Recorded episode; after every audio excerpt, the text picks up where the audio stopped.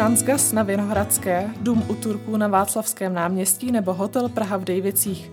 To je jen krátký výčet už neexistujících staveb v metropoli, které nepřežily po revoluční éru. Příběhy zaniklých budov nebo domů, o jejich zániku se vážně uvažuje, mapuje v knize Zbořeno historička, kurátorka sbírky fotografie Muzeu hlavního města Prahy a někdejší dlouholetá předsedkyně klubu za Starou Prahu Kateřina Bečková. Vítám vás ve studiu Informuj.cz. Dobrý den. Ve vaší knize jsou příklady desítek staveb. Eh, některé bourací kauzy pocházejí teprve z nedávné doby. Eh, co bylo pro vás takovou pomyslnou poslední tečkou? Co vás přemělo vydat tu publikaci Zbořena? No, musím říct, že to nebyla žádná poslední tečka, že jsem se vlastně tímhle tématem zbořených budov zabývala už velmi dlouho a e, ze začátku samozřejmě jsem se zabývala těmi zbořenými budovami třeba na přelomu 19. a 20. století pražskou asanací nebo tematicky zbořenými nádražími, továrními budovami a, a podobně. A vždycky jsem narážela na některé z těch staveb, které byly zbořeny prostě v té poslední době. A tak jsem si nakonec říkala, když už jsem skoro vyčerpala všechna ta témata té zmizelé Prahy, tak jsem si nakonec říkala, že bych měla vlastně do jednoho souboru přinést jakési svědectví o tom, jak mizely ty, eh, které si vlastně i já eh, pamatuji za těch posledních 30 let a jejich příběhy nějakým způsobem prostě znám.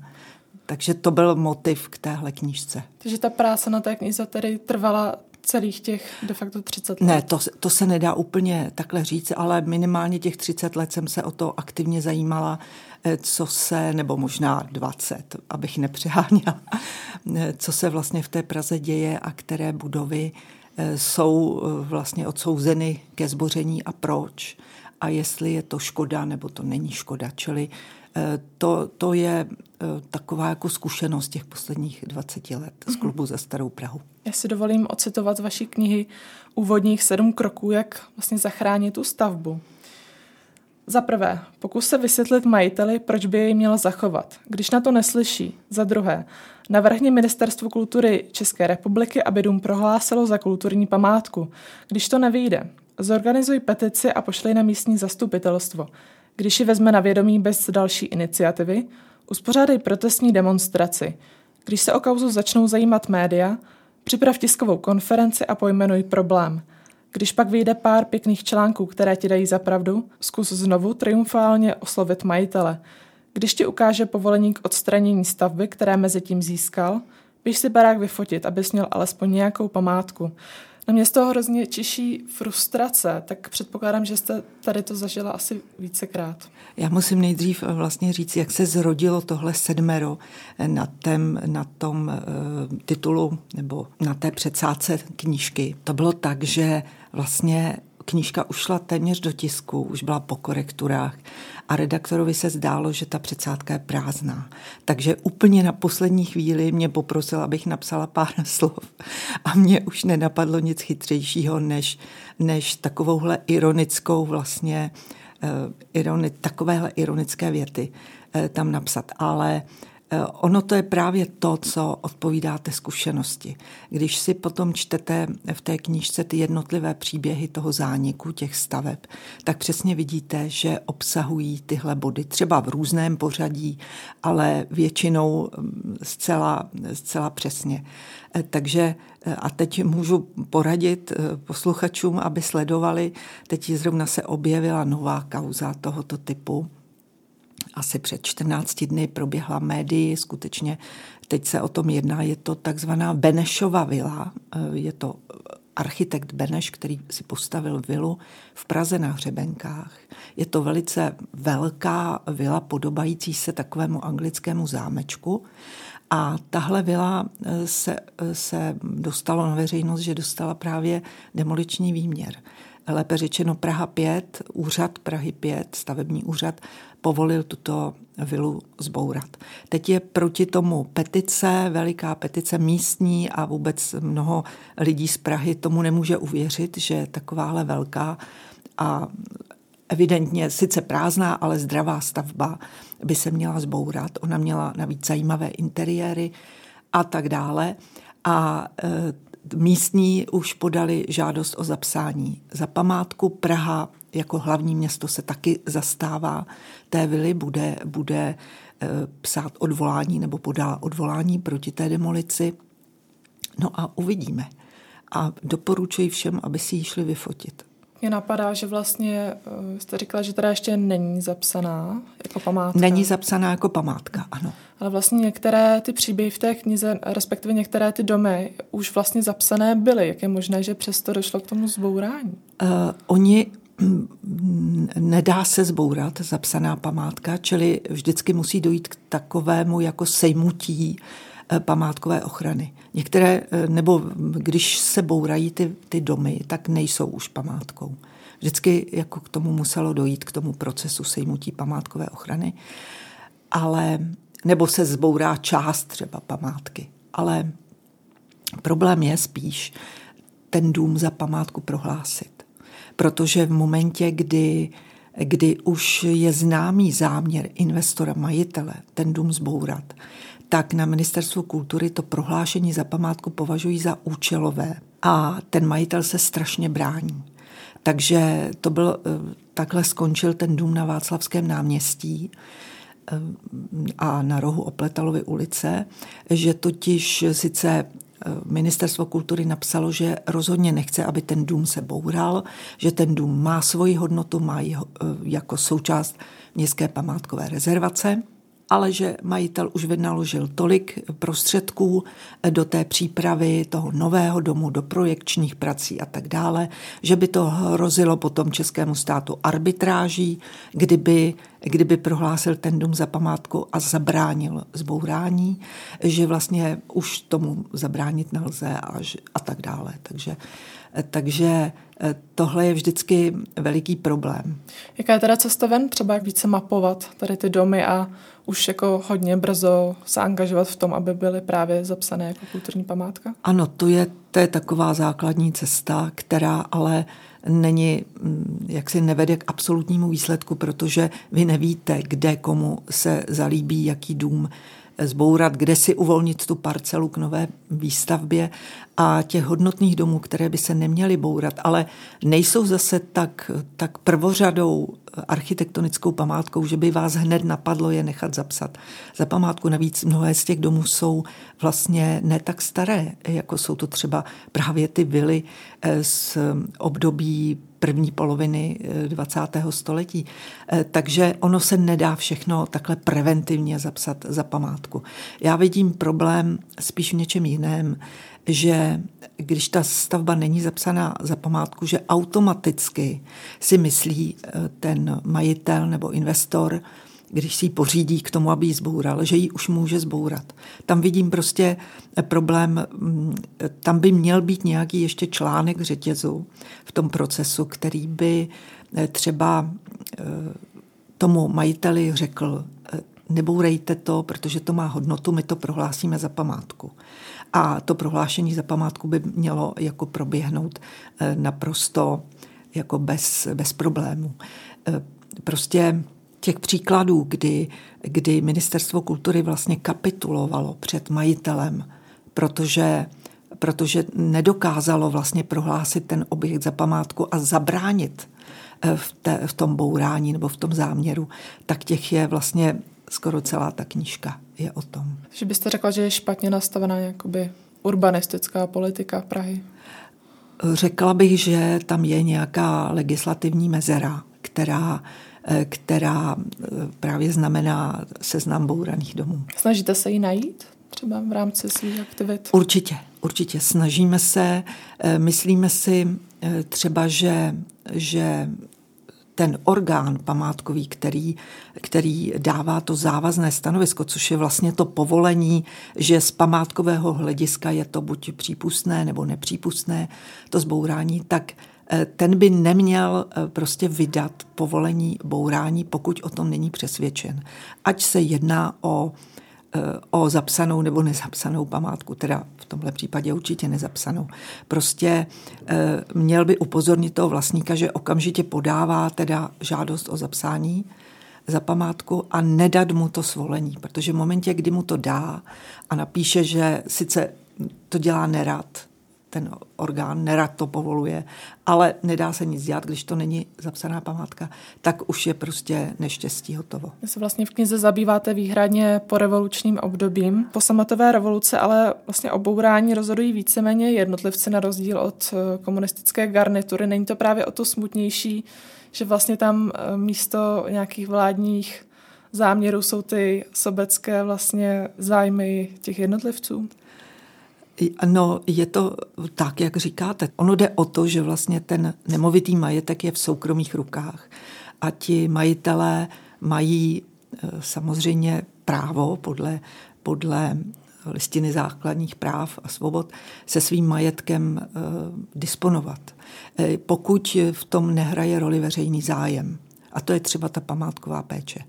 Čili proti tomu minulému režimu, kdy o tom bourání protože všechno bylo v té době vlastně ve státních rukách, všechny velké budovy, kromě nějakých malých vilek, rodinných domů, tak bylo ve státním majetku takže o tom si rozhodoval stát, který taky vlastně řídil svou státní památkovou péči. Takže ta situace byla jiná. Teď eh, samozřejmě po eh, po sametové revoluci vznikl té památkové péči nový protivník a to je ten soukromý majitel. A eh, často je to skutečně protivník, je to někdo, kdo, kdo nechce respektovat nebo je neuznává ty, ty připomínky státní památkové péče, těch památkových orgánů, ale e, jsou i mnozí, kteří si váží e, toho, toho majetku, který má památkovou hodnotu. Jsou lidé, kteří kupují i takové objekty, aby je zachránili. Toho já si taky samozřejmě velice vážím. Mohla byste právě nastínit tady ty pozitivní příklady z praxe? nemohla, protože si na žádnej nevzpomenu, ale eh, znám eh, spíš tak jako ze soukromé sféry eh, nějaké lidi, kteří si koupili mimo Prahu třeba nějakou faru s tímhle účel, jaksi účelem, aby zachránili ten dům, který byl částečně prázdný a schátralý a, a podobně. Takže nemůžu jmenovat jako přímo konkrétně, ale vím, že tyhle případy jsou. Mně v Praze napadá třeba Vinternicová vila na Smíchově. To máte určitě pravdu. Ano, ano, samozřejmě. Vynikající architekt, takže, takže prostě mm, je třeba jako to architektonické dědictví chránit, to je, to je pravda. Vy se v knize zabýváte i vlastně prominentními komunistickými stavbami, jakým byl třeba hotel Praha v Dejvicích které právě taky nepřežily po revoluční éru. Řekla byste, že už jsme jako společnost eh, dospěli k tomu, že k těmto domům dokážeme přistupovat bez nějakých předsudků o době jejich vzniku, právě té totalitní minulosti? Část společnosti určitě, tam mladší.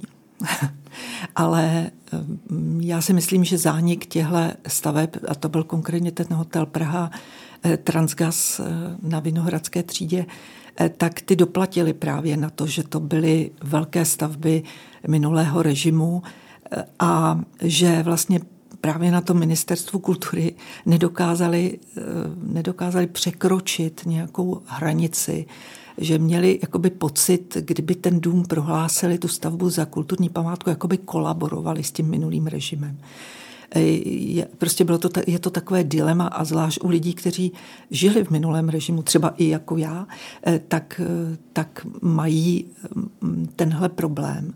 Já ho nemám, teda už to, to už jsem se zbavila, ale eh, že, že mají takový pocit, že, že se nemůžou po těch letech s tím minulým režimem takhle zahodit, že by, že by něco, eh, co on protěžoval a co on postavil, jako chránili. Ale to je strašná chyba, hloupost, protože ty stavby eh, byly sice postaveny v té, v té minulé éře, ale měli vynikající architekty. A ti architekti, eh, ty nežili tady jako ve skleněné kouli, ty sledovali vývoj architektury evropské, světové a ty stavby byly skutečně na světové úrovni. Byly to ne, naprosto neopakovatelné stavby, což je zase ta výhoda toho minulého režimu, že ten měl pro tyto stavby měšec otevřený. Že prostě tam e, sice nějaký rozpočet asi byl, ale, ale oni se tím chtěli reprezentovat a e, prostě e, utráceli a mohlo se udělat něco zcela atypického, neopakovatelného a vybrali si na to nejlepší tehdejší tehdejší designéry, architekty a umělce. Ale oni je nevybírali podle toho, jestli jsou to straníci. Oni chtěli mít krásnou, krásnou stavbu, takže vybírali ty nejlepší. Takže to je eh, právě hloupost, to takovýmhle způsobem jako diskriminovat tyhle stavby. Byla tu teda stavba, která taky zmizela, eh, spojená s minulým režimem, to byl budova rudého práva na Florenci a myslím si, že ta ty kvality neměla a také nikdo za její záchranu nebojoval. Takže je to vlastně generační problém. Myslíte, že až se obmění ta generace, že se ta situace zlepší? Je to určitě generační problém a myslím si, když jsem pozorovala pozorovala ty eh, právě lidi, kteří bojovali za záchranu těchto budov, tak eh, to skutečně byli studenti uměleckých škol, studenti architektury, byli to lidi takového mladšího středního věku a a podobně. Takže skutečně je to vyloženě generační záležitost, ale nás starších matadorů mezi nimi taky bylo pár. Problém nepředstavují jen demolice, ale i plánované chátrání budov. Eh, sledujete, jakých staveb se tato nekalá praktika aktuálně týká? Eh, určitě, určitě eh, je mm, jednak mnoho z těch zbořených byly, bylo podrobeno tomuhle režimu, že byly dlouhodobě prázdné, Eh, ty domy a teďko mm, samozřejmě máme i pár takových ohrožených, dlouhodobě ohrožených nebo dlouhodobě chátrajících domů. Je to, je to klasická praktika investorů, že vlastně nechají do domu pršet, nechají tam přespávat bezdomovce, nechají prostě řízeně ten dům chátrat. Já teď mě napadá třeba Eh, už nezachranitelný zlíchovský eh, lihovár, kde je aspoň od eh, nějakého toho současného majitele slíbeno, že bude zachována ta takzvaná Varna, což je taková ta vysoká budova, která tam tvoří dominantu na Zlíchově, a komín. Aby, a jinak okolo bude, budou, bude prostě bytová výstavba já si myslím, že je fajn, kdyby se tohle podařilo, protože, eh, protože to místo má nějakou paměť a eh, ta paměť se těm lidem, kteří tam budou bydlet někdy v budoucnu, přijdou kdo ví odkaď, eh, tak vlastně připomene a ona může i vytvořit takovou hrdost na to, na to místo, že to místo má svoji historii. Takže já, já to považuji za velice přínosné, když se někde nechá Eh, taková jako připomínka, stavba. Když se vrátím k tomu plánovanému chátrání, tak dá se proti tomu nějak účinně bojovat, nebo je to stejné jako s tím bouráním? Je to skoro stejné, protože ten, ten objekt je v majetku někoho a ten, ten sice má povinnost se o něj starat, čili on může dostat třeba nějakou pokutu od stavebního úřadu, ale to je asi všechno, co, co se s tím dá dělat. Knize zmiňujete také fenomén takzvaného fasádismu. Můžete pro neobeznámené posluchače nastínit, o co jde?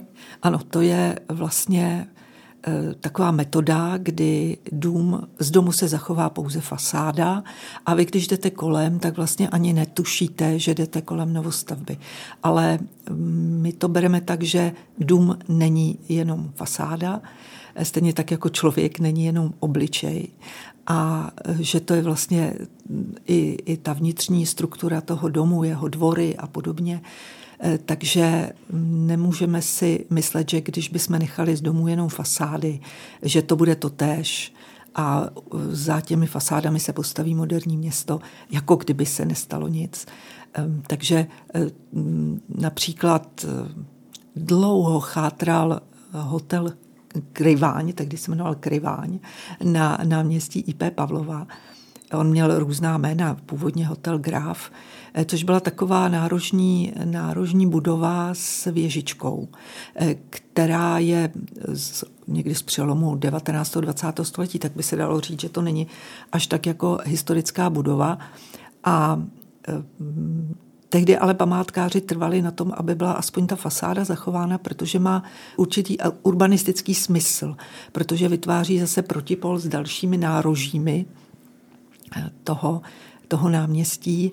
A Eh, takže to je třeba jeden takový příklad, kdy si ani neuvědomíte, že za tou fasádou je vlastně úplně nová stavba. V této souvislosti zmiňujete také Cengrovu transformační stanici na Klárově, což si myslím, že spousta lidí ani neví, že se týká vlastně toho fasárismu. Vy tam vlastně jste proti tomu v té knížce.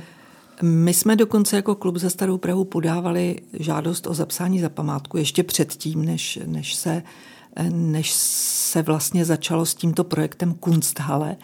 Eh, tam se plánoval hotel, eh, jak s velikou dostavbou a tak dále, tak to se nám velice nelíbilo. A ministerstvo kultury to tehdy za tu památku prohlásilo, což beru jako úspěch. No a pak s hrůzou jsem viděla, když jsem jela kolem tramvají, že, že pro tu Kunzhale eh, vlastně ten objekt vybourali a staví ho vlastně nově. Samozřejmě jsem si vědomá toho, že že kulturní instituce tohoto typu je přínosem pro město, nebo měla by být, ještě tuším není otevřena, ale samozřejmě to, to vybourání těch vnitřních eh, konstrukcí a tak dále, tak nás mrzelo. Eh, nicméně je to jedna z takových obětí, kterou nějakým způsobem musíme přijmout, protože předpokládám, že to bude instituce, která bude mít právě smysl a která jedna z mála, která bude sloužit nově teda kultuře. Při tom čtení té knížky mě ještě napadlo obchodní centrum Palladium. Týká se vlastně také toho fasádismu. Ono tam vlastně není zmíněné, ale mám pocit, že jsem slyšela o tom, že to bývala kasárna a že taky vlastně to nebylo úplně citlivě zrekonstruované. U toho Paládia je trošku jiná situace. Tam jsme to taky byli my, klub za Starou Prahu, kdo podával návrh na zapsání za památku. Tam se taky dlouhodobě počítalo s nějakým jiným využitím. To bylo ještě v 90. letech a vlastně se nevědělo přesně, jak, jak to dopadne, co, co tam bude. Ta budova nebyla celá vybouraná, protože tam byl veliký dvůr, tam se dělal taky archeologický výzkum a tak dále. A my jsme si mysleli, že by bylo lepší eh, nechat vlastně ten dvůr jako zahradu. Eh, tehdy jsme si říkali, to by bylo krásné, kdyby tady v těchto místech na tom novém městě vzniklo něco jako františkánská zahrada eh, vlastně u Václavského náměstí. Eh, ale mm, takže jako to zastavění toho paládia, té zahrady vlastně, no, ona to nebyla zahrada, to byl kasárenský dvůr, ale zastavění toho velikého prostoru, jednoho z mála takhle velkých prostorů v těchto končinách nového města, nám bylo líto. Takže Není to v knížce zařazené, protože víceméně ta budova zůstala, ale je samozřejmě velmi, velmi přetvořená a je na ní vlastně nasazená ta dostavba. Jak jsme nastínili, tak eh, zabýváte se v knize jednak eh, mediálně propíranými kauzami, jako byl případ eh, zkázy nárožního Kozákova domu na Václavském náměstí, který loni nahradil Flow Building, ale knihou jste prý chtěla poukázat i na ty trochu pozapomenuté, tak které to jsou? No, jsou to třeba klasicistní domy, které, které eh, z toho středu města eh, zmizely a nikdo moc si jich nevšiml. Ale oni eh, vlastně vytvářeli to milie toho, to prostředí historického města. Oni nejsou třeba jednotlivě tak významné právě, aby byly, byly prohlášeny za památku, ale ty klasici, ten klasicismus vlastně té první poloviny 19. Eh, století. To je takový sloh, který není líbivý na první pohled. Nemá nějaké štukatur, štukatury na, na fasádě a sochy většinou. Jsou to činžovní domy, které ale mají jistou eleganci, mají většinou symetrii a do toho města patří. A ty se často stávají obětí vlastně těch, těch nových eh, projektů a podobně. Mezi nimi eh, to byla taková spíš pozdně klasicistní nebo novorenesanční, byla třeba budova eh, bývalé čínské restaurace ve Vodičkově ulici. Ona, ta čínská restaurace, tam skončila už začátkem 90. let, tak málo kdo z dnešní mladší generace si ji pamatuje a navíc dneska je čínská restaurace v každé skoro druhé ulici. Ale tehdy v tom minulém režimu tohle byla Eh, byla skutečně taková, taková meka milovníků orientální eh, kuchyně. Já jsem tam byla teda jednou jako dítě, jinak ne, ale, ale to, to byla legendární prostě, legendární lokál. Takže toho je škoda a navíc byl v pěkné budově z druhé poloviny 19. století, přibližně rok 1870, která byla zdobená, měla velice takovou půvabnou, pěknou fasádu. Vlastně v té knize vedle uh, těch nastíněných příběhů, těch staveb, uh, používáte i archivní fotografie nebo snímky těsně před demolicí, ale mě tam trošku chyběly vlastně snímky jakoby současného stavu. Proč jste je vynechali? Já jsem je tam nechtěla dávat, eh, zejména proto, že eh, je to dost neporovnatelné. Eh, na místě malého domu vznikne nějaký veliký a tak dále a mě ani o tu novou stavbu jako nešlo. A vůbec mi už nešlo o to srovnání a nechtěla jsem, aby, aby se někdo trápil tou otázkou, jestli, jestli ta nová stavba třeba je lepší nebo horší, nebo nechtěla jsem do toho tenhle motiv jako zavádět. Nakonec on každý, jsou tam přesné adresy, takže každý vlastně může si, může si na to místo zajít a podívat se, co tam dneska je, nehledě na to, že na mnoha místech ještě není vůbec nic. Jaký z těch osudů zaniklých budov považujete za vůbec nejtragičtější?